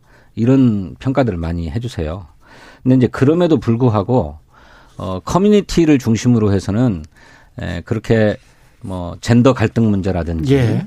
또는 뭐 중국에 대한 뭐 반중 정서라든지 음. 또는 북한에 대한 반대 정서라든지 이런 것들이 좀 광범위하게 있는 것은 사실인 것 같습니다. 음. 지금 윤석열 후보가 최근에 뭐 여성가족부를 폐지하겠다더니 예. 또는 무슨 뭐 멸치와 콩을 사면서 예. 어뭐 멸공. 예. 뭐 이런 이미지를 주려고 하는 것도 다 그런 어 남초 커뮤니티에서 보이는 20대 청년 남성 음. 들의 지지를 회복하겠다라고 하는 선거 전술이라고 생각합니다. 이 선거 전술이 맞습니까? 20대 남성을 향한 여성가족부 폐지랄지 멸공 뭐 이거는 어, 이준석 대표가 당대표가 될 때에 예. 어, 비교적 어, 이대남의 지지를 많이 받았었죠. 음. 그런 그 경험치가 있고 또 20대의 그 여러 가지 시대 흐름에서 볼 때는 가장 중요한 가치를 공정의 가치로 보지 않겠습니까? 예. 어, 멸공 지금 우리 진 의원님 말씀을 하셨는데 사실 저희 세대는 뭐 익숙한 그런 이야기지요. 그렇지만 이 단어 자체에 가지는 의미가 우리가 잘 봐야 된다고 생각을 합니다. 이 단어를 향수를 불러일으키거나 이런 문제가 아니고 음. 지금 인스타그램에서 올렸었던 거에 대한 검열에 대한 문제 아닌가요? 출, 저, 이 표현의 자유에 대한 검열에 대한 문제 아니겠습니까? 정영진 부회장이 그렇습니다. 예. 그렇게 하고 지금 공수처 검열을 그러면 마크 주커버그가 자, 검열을 그리고 아니 어찌 됐든 예. 그게 뭐 미국에서 했든 한국 법인이 했든 간에 지금 현재 또 공수처가 예를 들면 모 신문사의 편집국에 카톡방까지 다 뒤지고 있고 이런 여러 가지 현상을 함께 바라보면서 음. 우리가 이 부분에 대해서 이 검열하고 있는 지금 이 사태에 대해서 가지는 여러 가지 그 흐름을 좀 우리가 볼 필요가 있다 이렇게 생각을 하고요. 어쨌든 어 지금 20대가 갖고 있는 그러한 공정에 대한 가치를 우리가 굉장히 중요하게 봐야 되는데 과연 이러한 그 20대가 볼 때에 남녀에 대한 공정의 개념으로 봤었을 때 이게 맞는 것인가에 대한 그러한 표의 흐름이 분명히 있는 것 같습니다. 무슨 말씀인지 잘 모르겠는데 음. 뭐 검열을 문제 제기하면서 왜 멸공을 얘기하는지는 잘 모르겠어요. 근데 말씀하신 것처럼 어 이게 단순히 국민의힘 당 내부에서의 어떤 분열, 분쟁 이런 것 때문에 이탈한 게 아니고요. 윤석열 후보가 가지고 있는 근본적인 한계가 아, 문제의 핵심입니다. 어, 윤석열 후보는 어, 본인의 부인이나 또 장모, 일가족 비리에 대해서 어, 대단히 이중적인 모습을 보였거든요. 어, 잘 아시는 것처럼 그 가족 비리 의혹이 추미애 전 장관의 수사 주의로 수사가 재개됐고 윤석열 후보가 검찰에 있을 때에는 무혐의 처분되고 또 수사가 이루어지지 않은 것이 검찰을 떠나자마자 어, 유죄가 되고 또 수사가 막 이루어지고 이런 상황 아닙니까? 그런데 에, 본인이 가진 잣대를 뭐 누구에게든 공정하게 들이대겠다고 했지만 여전히 자기 가족에 대해서는 감싸는 태도를 보이고 있거든요. 그래서 윤석열 후보의 출마 명분이었던 공정과 상식을 정면으로 훼손하는 모습을 보였기 때문에 아까 말씀하신 어, 청년들한테서의 그런 공정이라고 하는 가치를 훼손하는 모습을 보여서 이탈한 측면이 굉장히 큽니다. 근데 이것이 단기간에 해결될 수가 없지 않습니까? 그러니까 국민의힘의 내부는 봉합되었는지 모르지만 저는 뭐 언제든 뭐 다시 터져나올 가능성도 있다고 생각하는데 어쨌든 국민의힘의 내부는 봉합되었지만 문제의 핵심인 윤석열 후보의 공정의 문제 또 윤석열 후보가 보여주고 있는 국정 운영에 대한 준비 부족의 문제 이런 문제가 사태의 핵심이기 때문에 어 지지율 회복이 불가능하다 저는 그렇게 생각합니다. 그러면 이재명 후보의 공정의 가치에 대해서는 그럼 이대남이 동의를 할까요? 저는 그렇지 않다고 생각을 합니다. 오히려 이 후보가 갖고 있는 지금 야권이 몸살을 알면서 지지도가 빠진 거는 맞는 이야기인데 그렇다고 이 지지도가 그럼 이재명한테 갔습니까? 이재명 후보한테 갔습니까? 이재명 후보가 갖고 있는 공정의 가치는요 더더욱 문제가 많습니다. 공권력을 갖고 있으면서 일곱 명한테 1조 원대를 퍼줄, 퍼줬던 것들이 대장동 그런 사건들이잖아요. 너무도 많은 자기 아들이 불법 도박으로 했었었을 때 게임에 중독이 돼가지고 치료가 필요하다 그러면서 말을 빠져나간 것 같은 경우는 이거는 공정에 해당할까요? 그리고 박스권에 왜 있을까요? 이재명 후보는 지금 이 바라보는 각도를 우리가 전 봐야 한다고 생각을 합니다. 그래서 본인 문제 더 어, 심각한 도덕적 결함이나 업무 능력에 있어서의 공권력을 활용한 이런 문제를 바라볼 때 오히려 더 저는 이재명 후보의 이재명 후보가 갖고 있는 이 공정과 도덕적 결함이 더, 더, 더 크다고 보고 있기 때문에 그렇다고 20대 표가 그쪽으로 쏠릴 것이냐. 전 그렇게 보지는 않습니다. 오히려 이런 문제에 대해서 지금 나온 이 공정의 개념은 어 제가 볼 때는 그 20대가 갖고 있는 남녀 평등에 대한 개념으로부터 좀 우리가 자세하게 아주 예, 면밀하게 한번 검토를 해볼 필요가 있지 않나 생각을 합니다. 윤석열 후보의 지지율이 빠진 만큼 이재명 후보의 지지율이 오르는 것은 아닙니다만 예, 꾸준히 올라가고 있습니다. 아, 문제는 어, 뭐 정권 교체를 바라는 보수 유권자들이 그들이 청년이 됐든 장년이 됐든 그들이 빠져서 곧바로 이재명 후보의 지지로 돌아오지는 않는다는 것입니다. 그분들이 일차적으로는 어 지지 후보 없음으로 나타나기도 하고 또 지금처럼 어 안철수 후보라고 하는 제3의 후보의 지지로 나타나는 것이죠. 그러니까 어, 윤석열 후보의 지지율이 막 빠져서 곧바로 이재명 후보에게 옮겨가고 있느냐 이런 문제 제기는 바람직하지 않고요. 사실과는 다른 얘기고요. 음. 하지만 어, 이재명 후보의 역량이 입증되면서 서서히 서서히 오르고 있다. 그리고 그 올라가고 있는 양상이 어, 윤석열 후보의 지지율 급락과 겹치면서 격차가 점점 벌어지고 있는 것이 사실 아니냐라고 하는 점이고요.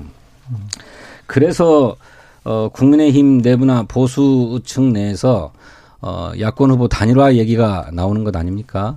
어, 어제 보니까 단일화를 뛰어넘어서 공동정부를 구성해야 된다라고 하는 얘기까지 국민의힘 내부에서 나오는 것 같은데 에, 그것은 어, 3자 구도로 선거 구도가 정립될 수밖에 없을 것이다라고 보여지는 측면 때문에 그런 거라고 생각해요. 저는 에, 지난주 방송에서 어, 윤석열 후보에 대한 후보 교체론이 보수층에서 올라오면 어, 후보를 현실적으로 교체할 방법은 없기 때문에 후보 단일화론으로 수렴될 것이다.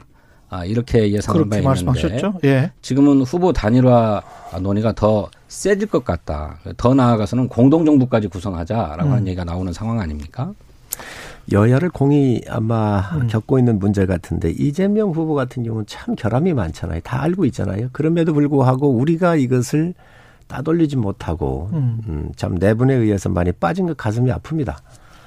그렇지만 또 이재명 후보가 야권이 분열이나 여러 가지 이런 악재에 휩싸였었을 때 이재명 후보가 또한 38% 40%대를 뚫지 못하고 예. 지금 현재 어, 박스권에 갇혀, 갇혀 있는 것 또한 아마 여권에서 굉장히 가슴이 아플 거예요. 예. 양쪽 진영 좀 비슷한데 이재명 후보 같은 경우는 지금 문 대통령의 국정 지지율보다 항상 밑에 처지고 있지 않습니까? 예. 이건 무엇을 의미할까?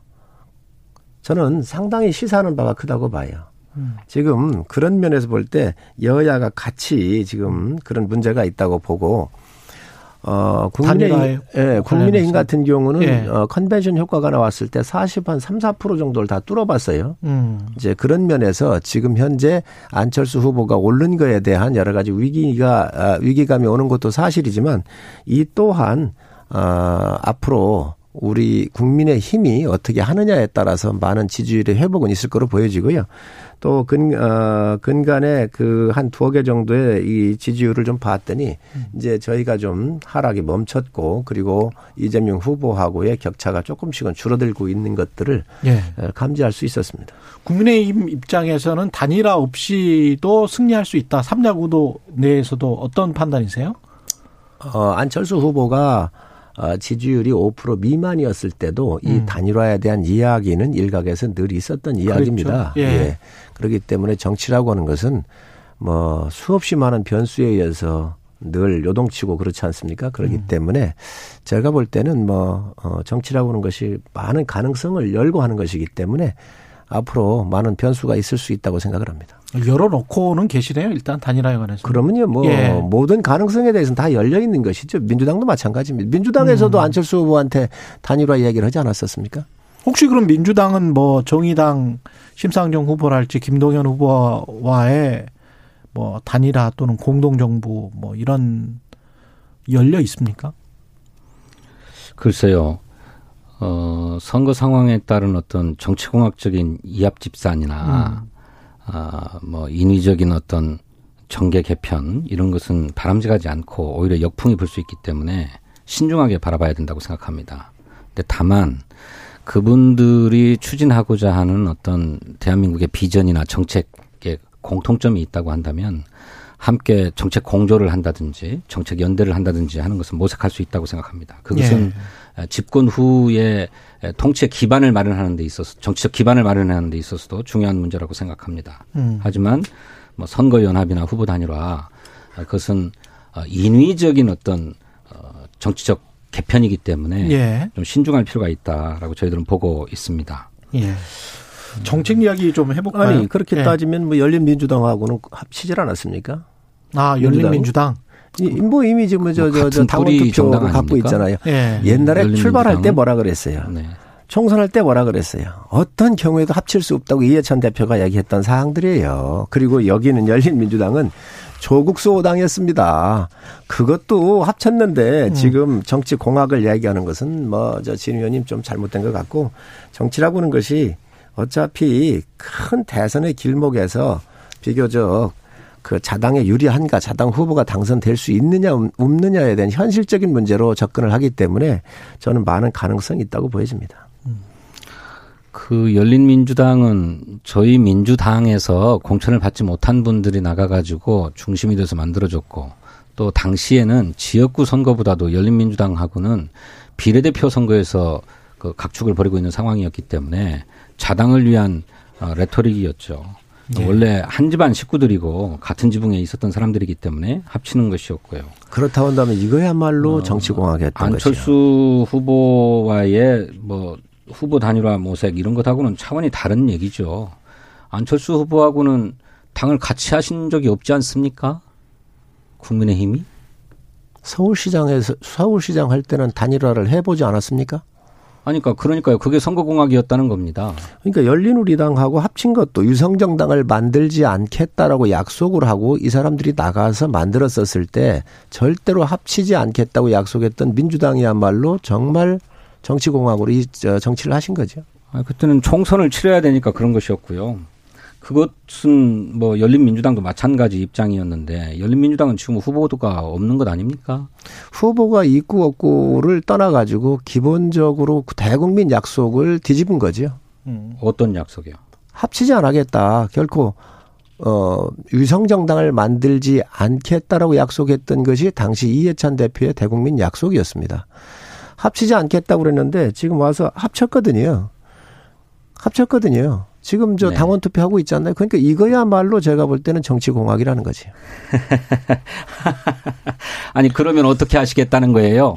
국민의힘과 아, 민- 민주당이- 국민의당은 합칩니까? 아, 민주당이 정치 공약으로 공약이라고 공격할 수는 없는 일이다. 음. 예, 옛날에 알겠습니다. 지금까지 정치 예. 행태를 보면 민주당이야말로 정치 공학을 얘기할 수 있는 정당은 아니라는 아니 거죠. 저는 국민의힘과 국민의당이 통합을 하든 뭐 후보 단일화를 하든 그것에 시비할 생각은 없습니다.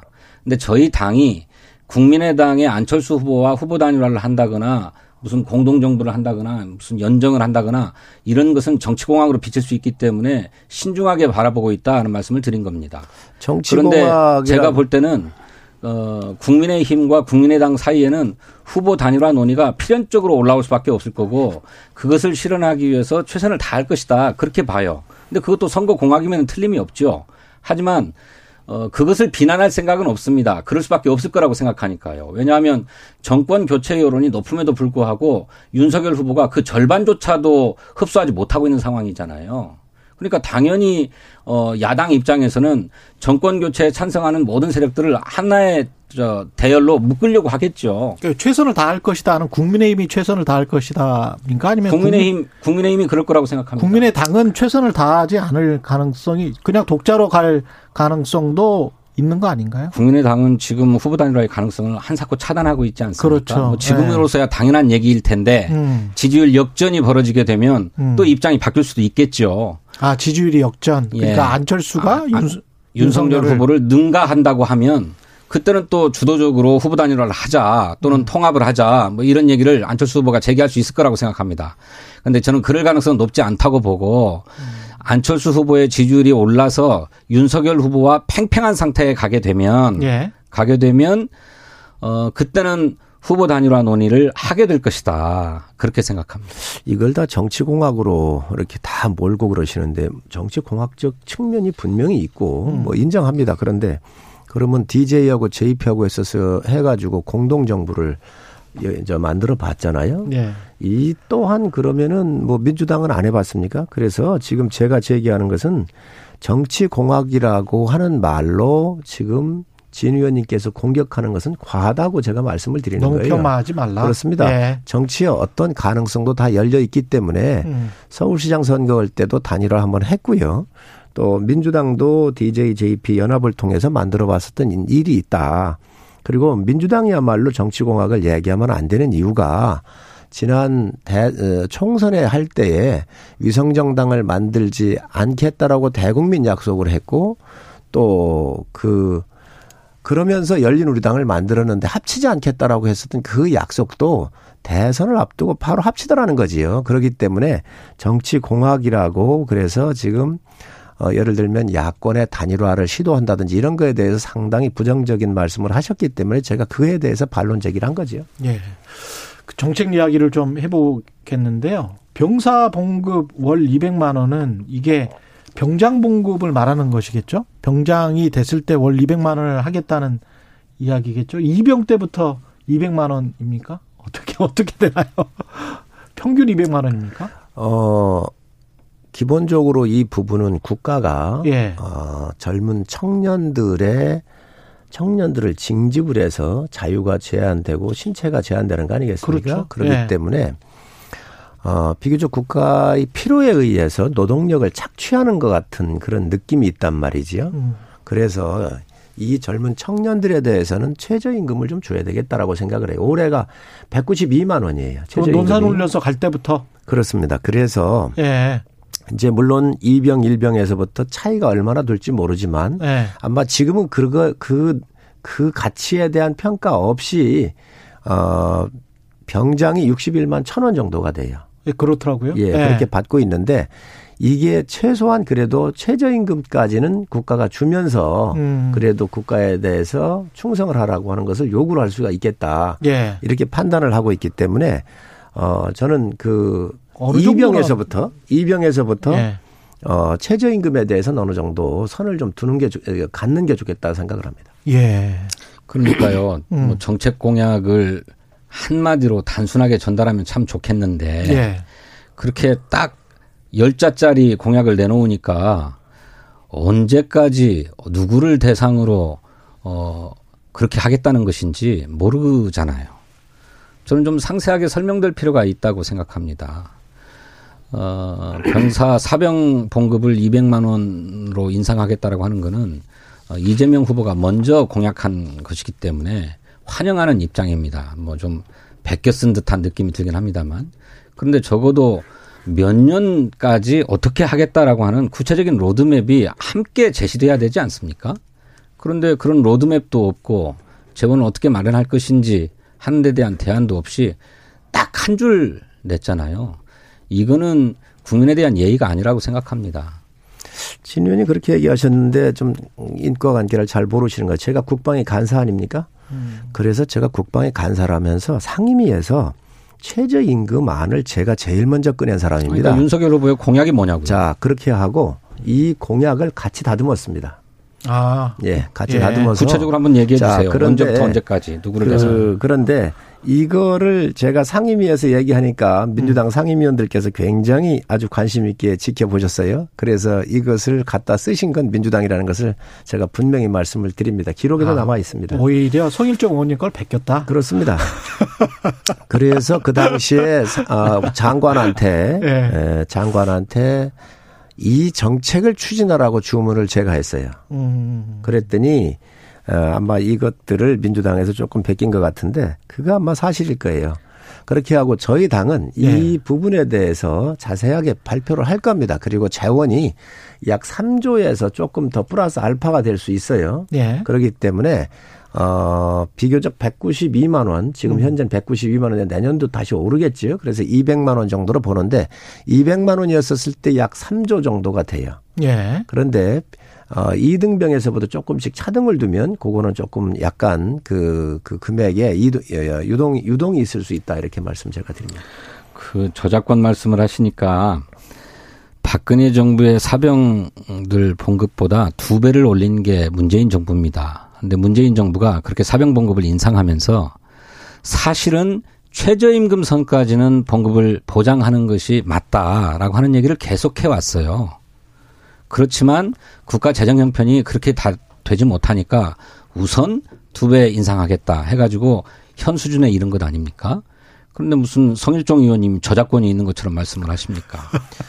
아, 국방이 진즉부터 그런 논의는 국방이 있었어요. 상임위에 가서 음. 공식적으로 문제 제기를 해가지고 제기한 게 어느 당인지 우리 진 의원님 확인하시기 바랍니다. 알겠습니다. 그리고 이재명 후보의 그 비정규직 공정수당, 비정규직 정규직보다 더 많이 받아야 한다는 취재 인터뷰는 그 전에 있었고, 네. 이게 자세한 내용을 좀 말씀을 해 주시고, 예. 그러니까 지금 비정규직들의 에, 임금이 정규직에 비해서 한 60%도 안 되는 상황으로 나오고 있는데 예. 이 비정규직 노동자들은 고용이 보장돼 있지 않은 불안한 그렇죠. 직업이지 않습니까?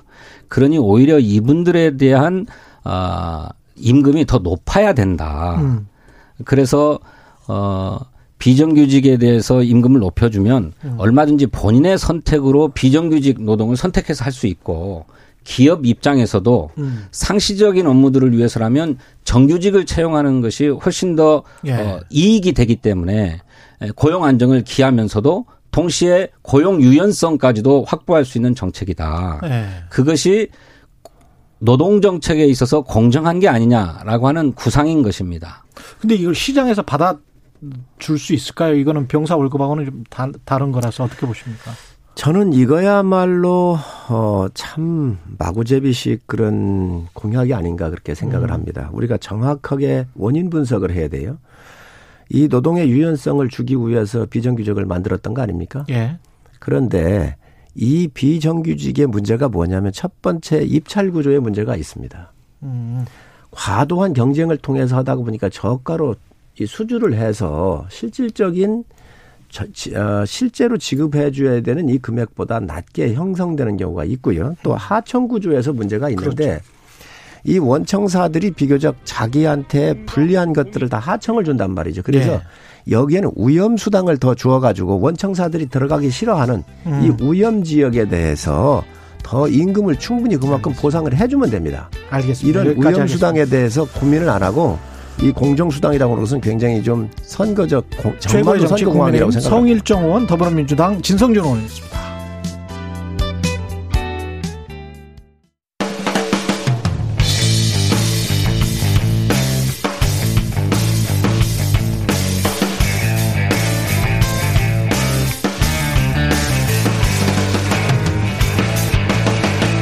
최경영의 최강 시사.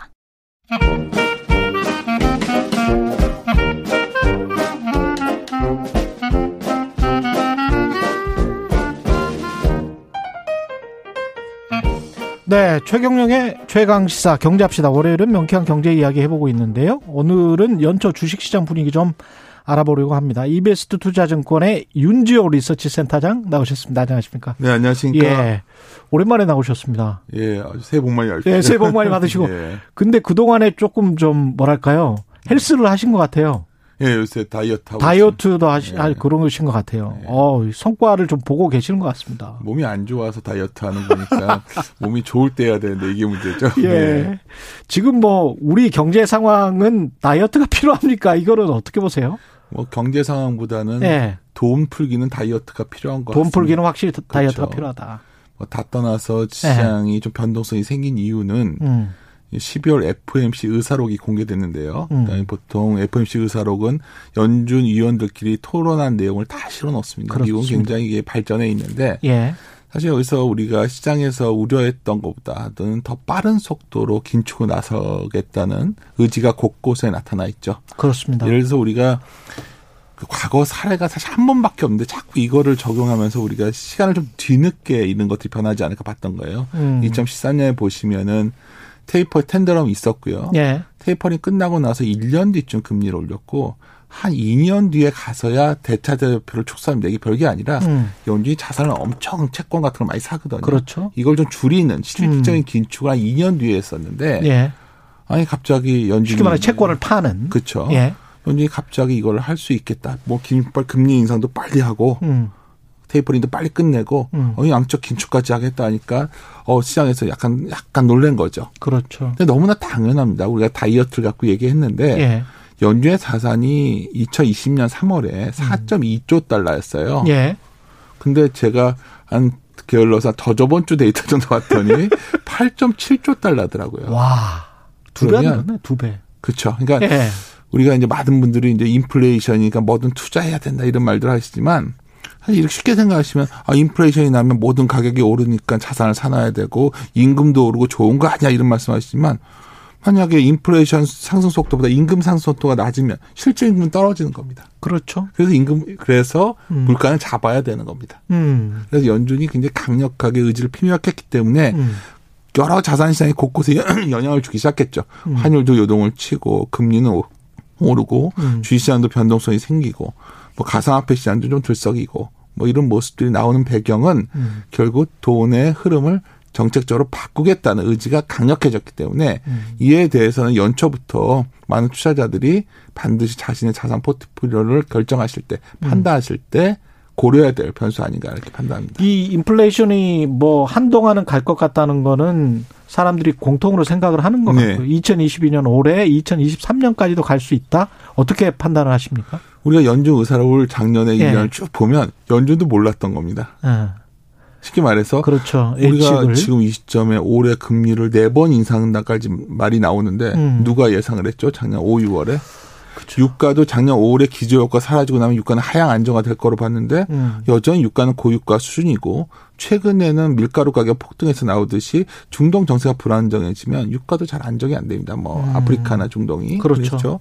뭐 그런 상황이다 보니 물가가 지금 과연 잡힐 거냐? 거기다 근본적인 문제는 뭐 굳이 말씀을 드리자면 미국과 중국이라든가 여러 국가들이 과거에는 세계화라는 명제하에 서로 자원을 효율적으로 배분을 음. 했는데 예. 이제는 그냥 각자 도생의 길로 가고 있거든요. 그렇죠. 그러다 보니까 각자 다 생산합니다. reshoring이라는 단어를 쓰고 있는데 음. 미국도 팔고 싶으면 미국 와서 반도체 만들고 자동차 만들어라.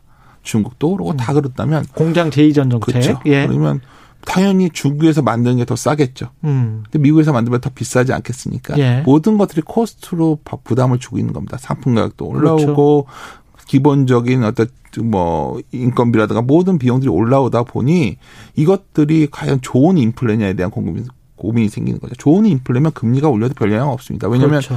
인플레 나는 만큼 가격 네. 전가를 하면 되고 그 기업은 어. 돈을, 돈을 더 많이 벌 거고 올라오는 만큼 임금이 올라가면 소매력은 소비력은 구매력은 올라올 거고 음. 그러기에는 현재 인플레 성격이 음. 아주 긍정적으로만 볼 수가 없는 거 아니겠는가 이런 인색이 있다 보니 연준에서 아 이건 잡아야겠다 언짢게든지 인플레 기대치를 잡아야겠다 이런 의지가 의사록에 나타났고 음. 그러다 보니 우리가 지금 기자님께서 저에게 언제 인플레가 진전되거든요 이게 자신이 없으니까 강력한 정책이 나온 거 아닐까요? 그렇죠. 저는 이렇게 판단하고 있습니다. 한국 같은 경우는 그러면 선제적으로 한번 금리를 올렸습니다. 네. 페드에 앞서서 앞으로도 그럴 것 같습니까? 어떻게 보십니까? 그러니까 우리가 그 금통위 위원들의 발언도 봤더니 예. 작년만 해도 금융 불균형 때문에 금리를 올리라는 말이 많았었는데 음. 물가 얘기가 많이 나옵니다. 예. 그럼 당장 미국이 저렇게 금리를 올리는데 우리 가만히 있을 수 있을까요? 음, 금리를 올리겠죠, 우리도. 그렇겠죠? 네, 그리고 예. 그 무엇보다 이제 걱정이 되는 거는 걱정이 될 겁니다. 저 레버리지가 빌려서 투자하는 사람들이 많기 때문에 음. 이거에 대한 압박 요인도 고민해야겠지만 선거도 앞두고인데 과연 올릴 수 있을까 이런 말들을 하고 있지만 아마 늦추기 쉽지 않을 것 같아요. 그리고 더큰 문제는 환율이 선거 전에 올린다. 그렇죠. 예. 환율이죠. 음. 환율이 지금 뭐 슬금슬금 하더니 1200원을 넘어갔는데 어. 지금 분위기는 뭐 저 당국에서 계속 1200원대 오면 구두 개입을 하고 있거든요. 예.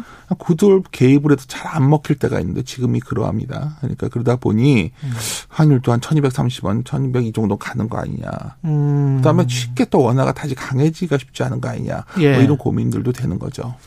중국 경제도 뭐 성장률이 그렇게 높지는 않을 것 같고 위안화와 연동된 한국 원화 같은 경우도 그런 측면에서는 예, 좋은 지적이십니다. 예. 그러니까 결국 이 모든 문제는 달러가 강해진다는 데 있죠. 그러니까 그렇죠. 세상이 불안정해지면 아 믿을 거는 미국 아니냐. 그럼 미국 자산을 사는데 미국 주식도 잘 안 사요 그때는. 아. 미국 채권을 사버리죠 국채를. 미국 국채를 사실 환율 문제가 저는 개인적으로 제일 걱정이에요.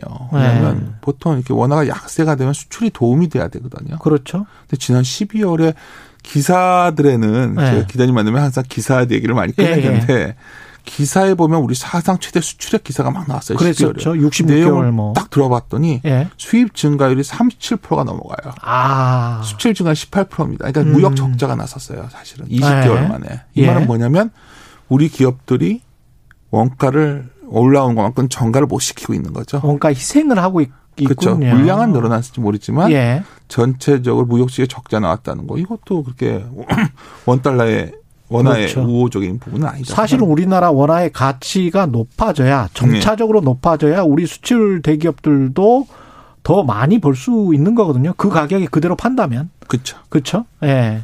근데 오히려 원화 가치가 이제 떨어지고 있는 상황에서 그 원가를 다른 사람들한테 수입업자들한테 해외 수입업자들한테 뭐 이전을 못 시키니까 부담을 못 시키니까 이런 현상이 나타나는 것이다. 그렇죠. 우리나라 예. 수출을 볼 때 가장 중요한 걸 미국에 많이 팔아야 되는데 예. 매달 초가 되면 이제 우리 청취자분들이 알고 계셔야 되는 게 ISN 지수라는 게 나와요. 예. 이거 매우 예. 중요합니다. 예. 그냥 미국에 있는 여러 업체들한테 서베이를 하는 지표인데 예. 딱 이번 달에 나왔는데 어떤 분들은 이제 거기 보면 제일 문제가 인플레가 나오는 예. 요인이 공급망이 교란됐기 때문이다. 말하시면 그런 얘기를 그렇죠. 많이 하거든요. 예. 그러면 ISM 제조업 지수의 세부 항목 중에 음. 그 소위 운송 배송 시간이라는 항목이 있어요. 아. 이게 좀 떨어졌어요. 이 72에서 한 64.9 정도 떨어지니까 음. 드디어 공급망이 풀리고 있다 얘기를 하는데 음. 문제는 그게 내려왔음에도 불구하고 신규 주문 우리나라 같은 매우 중요하거든요. 신규 그렇죠. 주문을 해야 되는데 예. 그것도 떨어지고 재고도 떨어집니다. 음. 뭘까요? 수요는 강하지 않다는 얘기죠.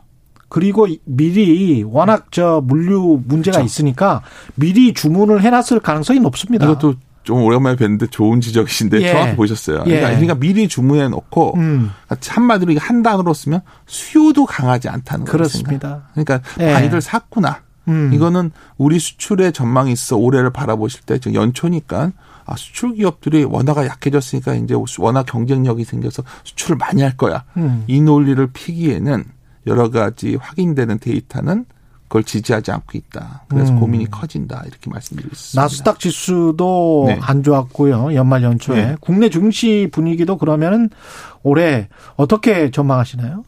올해도 작년에도 제가 좀 그때만 해도 자주 뵀을 때인데 음. 뭐 장, 작년에 뭐 4천 간다, 3,600 간다 하지만 그랬었죠. 원래 뭐 장, 네. 장기 투자 유행이 너무하지만 큰 상승장이 오고 나면 상당히 우리 시장은 박스권 장세를 가져갑니다. 음. 박스권 장세에서는 자산 배분도 잘 안 먹혀요.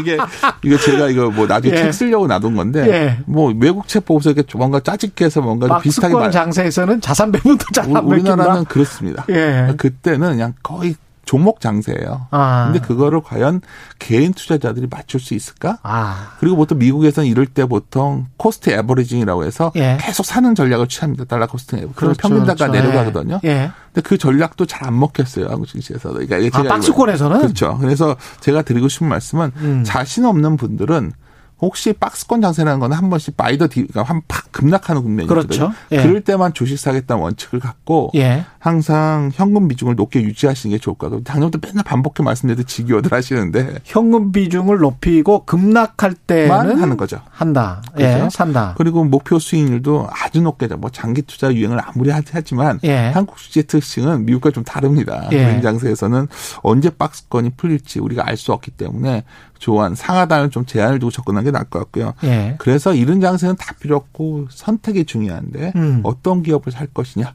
어떤 많은, 기업? 그렇죠. 많은 분들이 예. 그럼 반도체 사냐, 뭐 예. 뭘 사냐 이러시는데 참 이것도 제가 좀 어려운 어렵기 때문에 제가 좀 개인 투자들의 투자가 쉽지 않을 거라 보는데 예. 어, 산업 내에 가장 경쟁 우위가 확보되는 기업 참 말은 어렵지만 뭐그 그렇죠. 산업이 어떻든 기업? 간에 예. 계속 그 산업의 지위가 강화되는 음. 2, 3등 기업도 상관없어요. 예. 그런 기업들이 좋은 것 같고요. 예.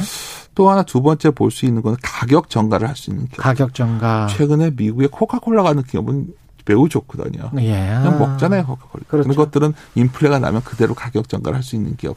음. 우리나라에도 찾아보는데 음. 참 쉽지는 않습니다만 음. 간혹 있습니다. 간혹 있습니까? 그리고 뭔가 가격 정가를 할 수 있는 게 사실은 먹고 마시고 이런 것들은 또 정부 눈치 보여서 가격 정가 쉽지 않잖아요. 참 이게 미국과 다른 예. 점입니다.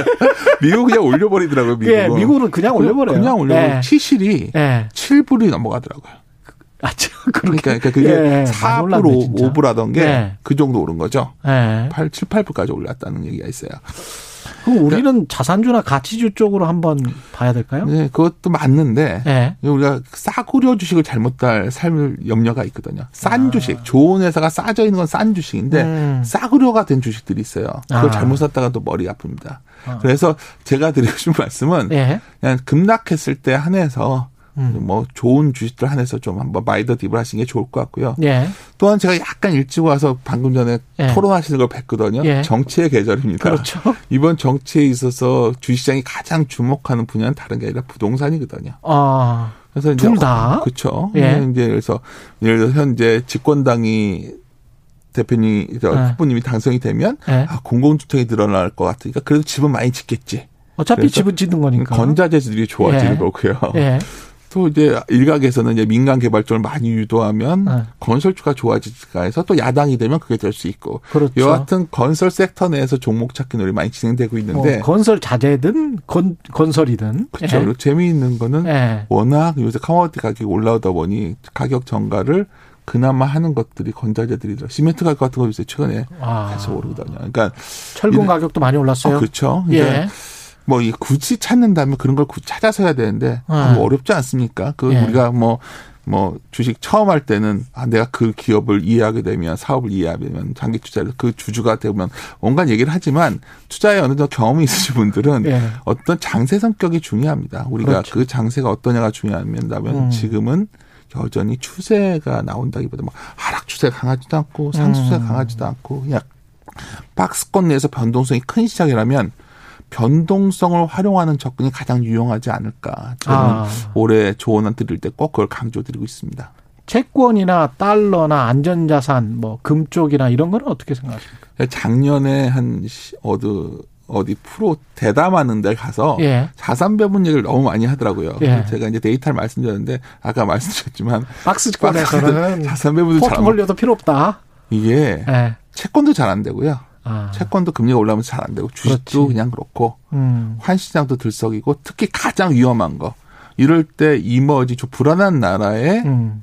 주식도든 채권을 사는 건 매우 위험합니다. 왜냐하면 약한 고리에 fragile 국가들에는 예. 미국이 좀 어떤 정책이 전환할 때 더 많이 흔들렸거든요. 그랬죠. 최근에 보시면 뭐 여러 가지 뭐 가장 이런 여러 문제가 나오는 건 기본적으로 또 아르헨티나 또 나오더라고요. 그러니까요. 예. 그러니까 뭐 제가 어, 그 예. 토론회에서 사실 그날 예. 패널 분이 말할 때 예. 말하다 주저했던 게 예. 괜히 또 불편해지기 싫어서 예. 했는데 뭐 이머징이 좋아지니까 되냐 이머징 투자자로 근데 그렇게 쉬웠으면 과거에 브라질 채권 투자하신 분들 다 행복했을 거고 그렇죠. 중국 투자하신 분들 머리 아프신 분들 많잖아요. 예. 그러니까 이럴 땐 최소한 그런 소위 뭐 자산 배분이나 명목하에 음.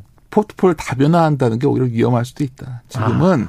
항상 말씀드리지만 우리가 이런 국면에서 현금을 일정 부분 가져가면 음. 대입할 때 기회가 오거든요. 어떤 자산이든. 예. 근데 많은 경우에 레버리지까지 쓰신다면 매우 위험하겠죠. 금리도 음. 올라가는데 그렇죠. 변동성도 커진다면 이런 말씀을 드리죠.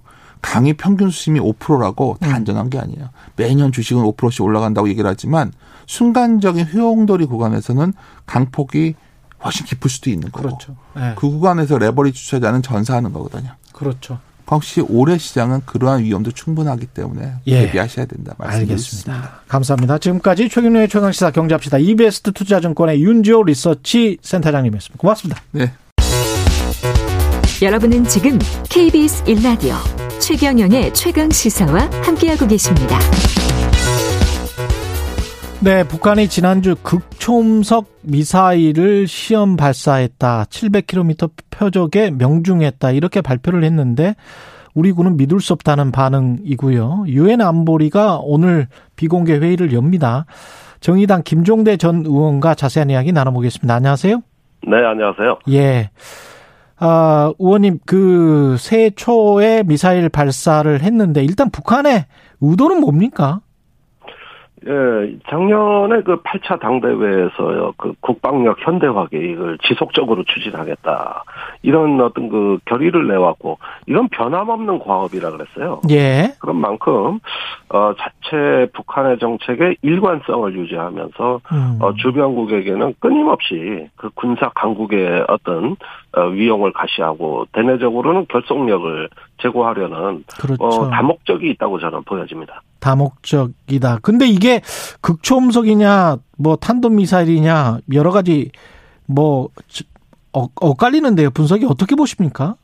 아, 그, 이 탄도미사일이하고 예. 극초음속, 그 하이퍼소닉 미사일이라 그러거든요. 예. 이것은 차원이 다릅니다. 그, 어. 극초음속 미사일은 제가 보기엔 초현실적인 무기예요.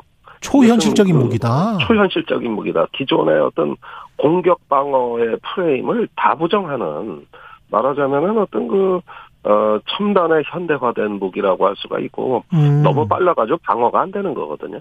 그런데 이런 어느 정도로 빠른 거죠? 이게 극초음속이? 지금 그 마하 5, 이 음속의 다섯 배 이상이면 극초음속이라고 합니다만은 와. 어, 최근에 러시아가 개발한 뭐 아방가르드, 틴잘 이런 거는 마하 10까지도 나오고 있고요. 지금 중국의 둥펑 17 미사일도 거의 뭐 마하 7, 8을 넘어가고 있는 걸로 알려져 있습니다. 와. 그렇게 되면은 뭐 서울에서 부산까지 1분대 주파하는 그 속도니까 뭘 탐지하고 요격한다는 개념이 없어요. 순식간에 다 끝나버리는 것이죠. 그런데 지금 그렇군요. 북한이 과연 이런 그 극초음속 무기를 보유했느냐 또는 음. 개발 중이냐 하는데 여러 가지 의문이 있습니다. 그 이거는 어, 미국도 최근에 대부분 시험에서 실패했거든요. 아, 그래요? 예, 미국조차 다 실패했습니다. 개발 역사는 제일 오래 가, 어, 갖고 있지만, 어, 중국, 러시아가 훨씬 앞서가고 있고. 근데 지금 말씀하신 대로 중국. 러시아가 훨씬 앞서가고 있다면 그쪽으로부터 혹시 북한이 뭔가 기술 이전을 받아서 했었을 가능성은 없나요? 어, 제가 뭐 한 근 10년간의 북한의 무기 개발을 보면 중국이 하는 건 북한이 다 하는 것 같아요. 음. 예. 중국에서 뭐가 하나 새로운 게 나왔다. 그러면 얼마 후에 북한에서 또 나온단 말이죠. 예. 이번에 그 북한이 극초음속 미사일 쐈다고 주장하는 이면에는 음. 자- 작년부터 작년에 북한 저 중국이 극초음속 미사일 시험에 성공했다. 이런 보도에 크게 자극을 받은 것 같습니다. 아. 그리고 한 번 중국이 성공하면은 이제 reference 즉 참고가 있는 거기 때문에 모방 예. 전략을 쓰고 있어요. 음. 그러니까 속도가 점점 빨라지는 것이죠. 그리고 중국식의 어떤 문화, 교리, 무기 체계에 대한 이해도가 높기 때문에 북한이 따라잡는 속도는 경이롭다.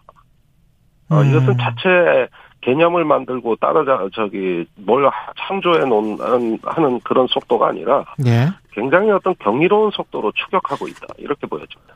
그러나 극초음속 미사일일 가능성은 별로 없다. 아, 이, 이번에 국방부가 예. 지금 북한이 개발한 원뿔형의 재진입 탄두, 뭐 예. 말이 어렵습니다만은, 음. 이게 그 형상이나 그 성능으로 봤을 땐 극초음속이 나올 수 없다. 이렇게 기술 분석을 한 거거든요. 예. 그걸 이제 국방부가 아, 북한이 과장해서 이걸 발표했다. 이렇게 이야기를 하는 건데, 근데 한마디를 빼먹은 것 같습니다.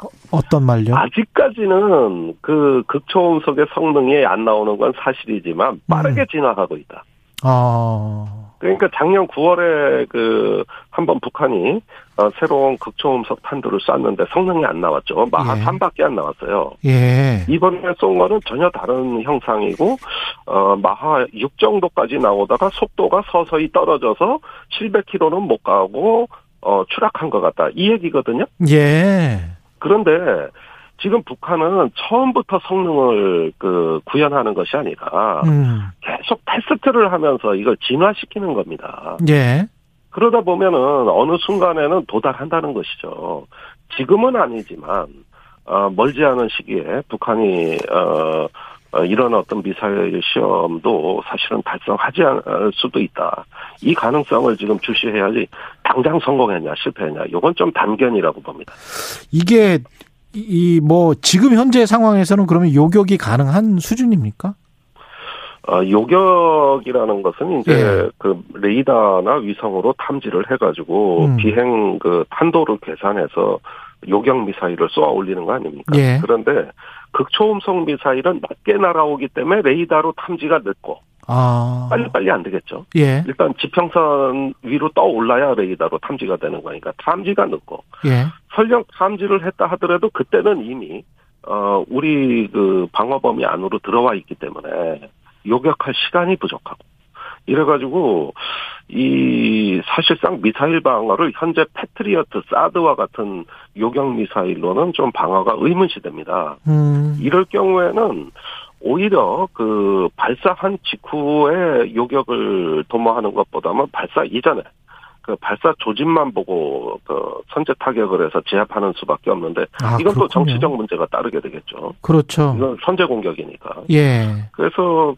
아마도 한국의 킬체인이 그 음. 선제 공격 개념을 포함하고 있는 걸로 알려져 있습니다만은 만약에 북한이 이동식 발사대로 이동하면서 이 미사일을 발사한다면은 그마저도 어려울 것이다. 아, 이동식 발사되면 예. 예, 만약에 이게 현실화된다면 말 그대로 game changer라고 할 수 있습니다. 그럼 우리는 어떻게 대비를 해야 되나요?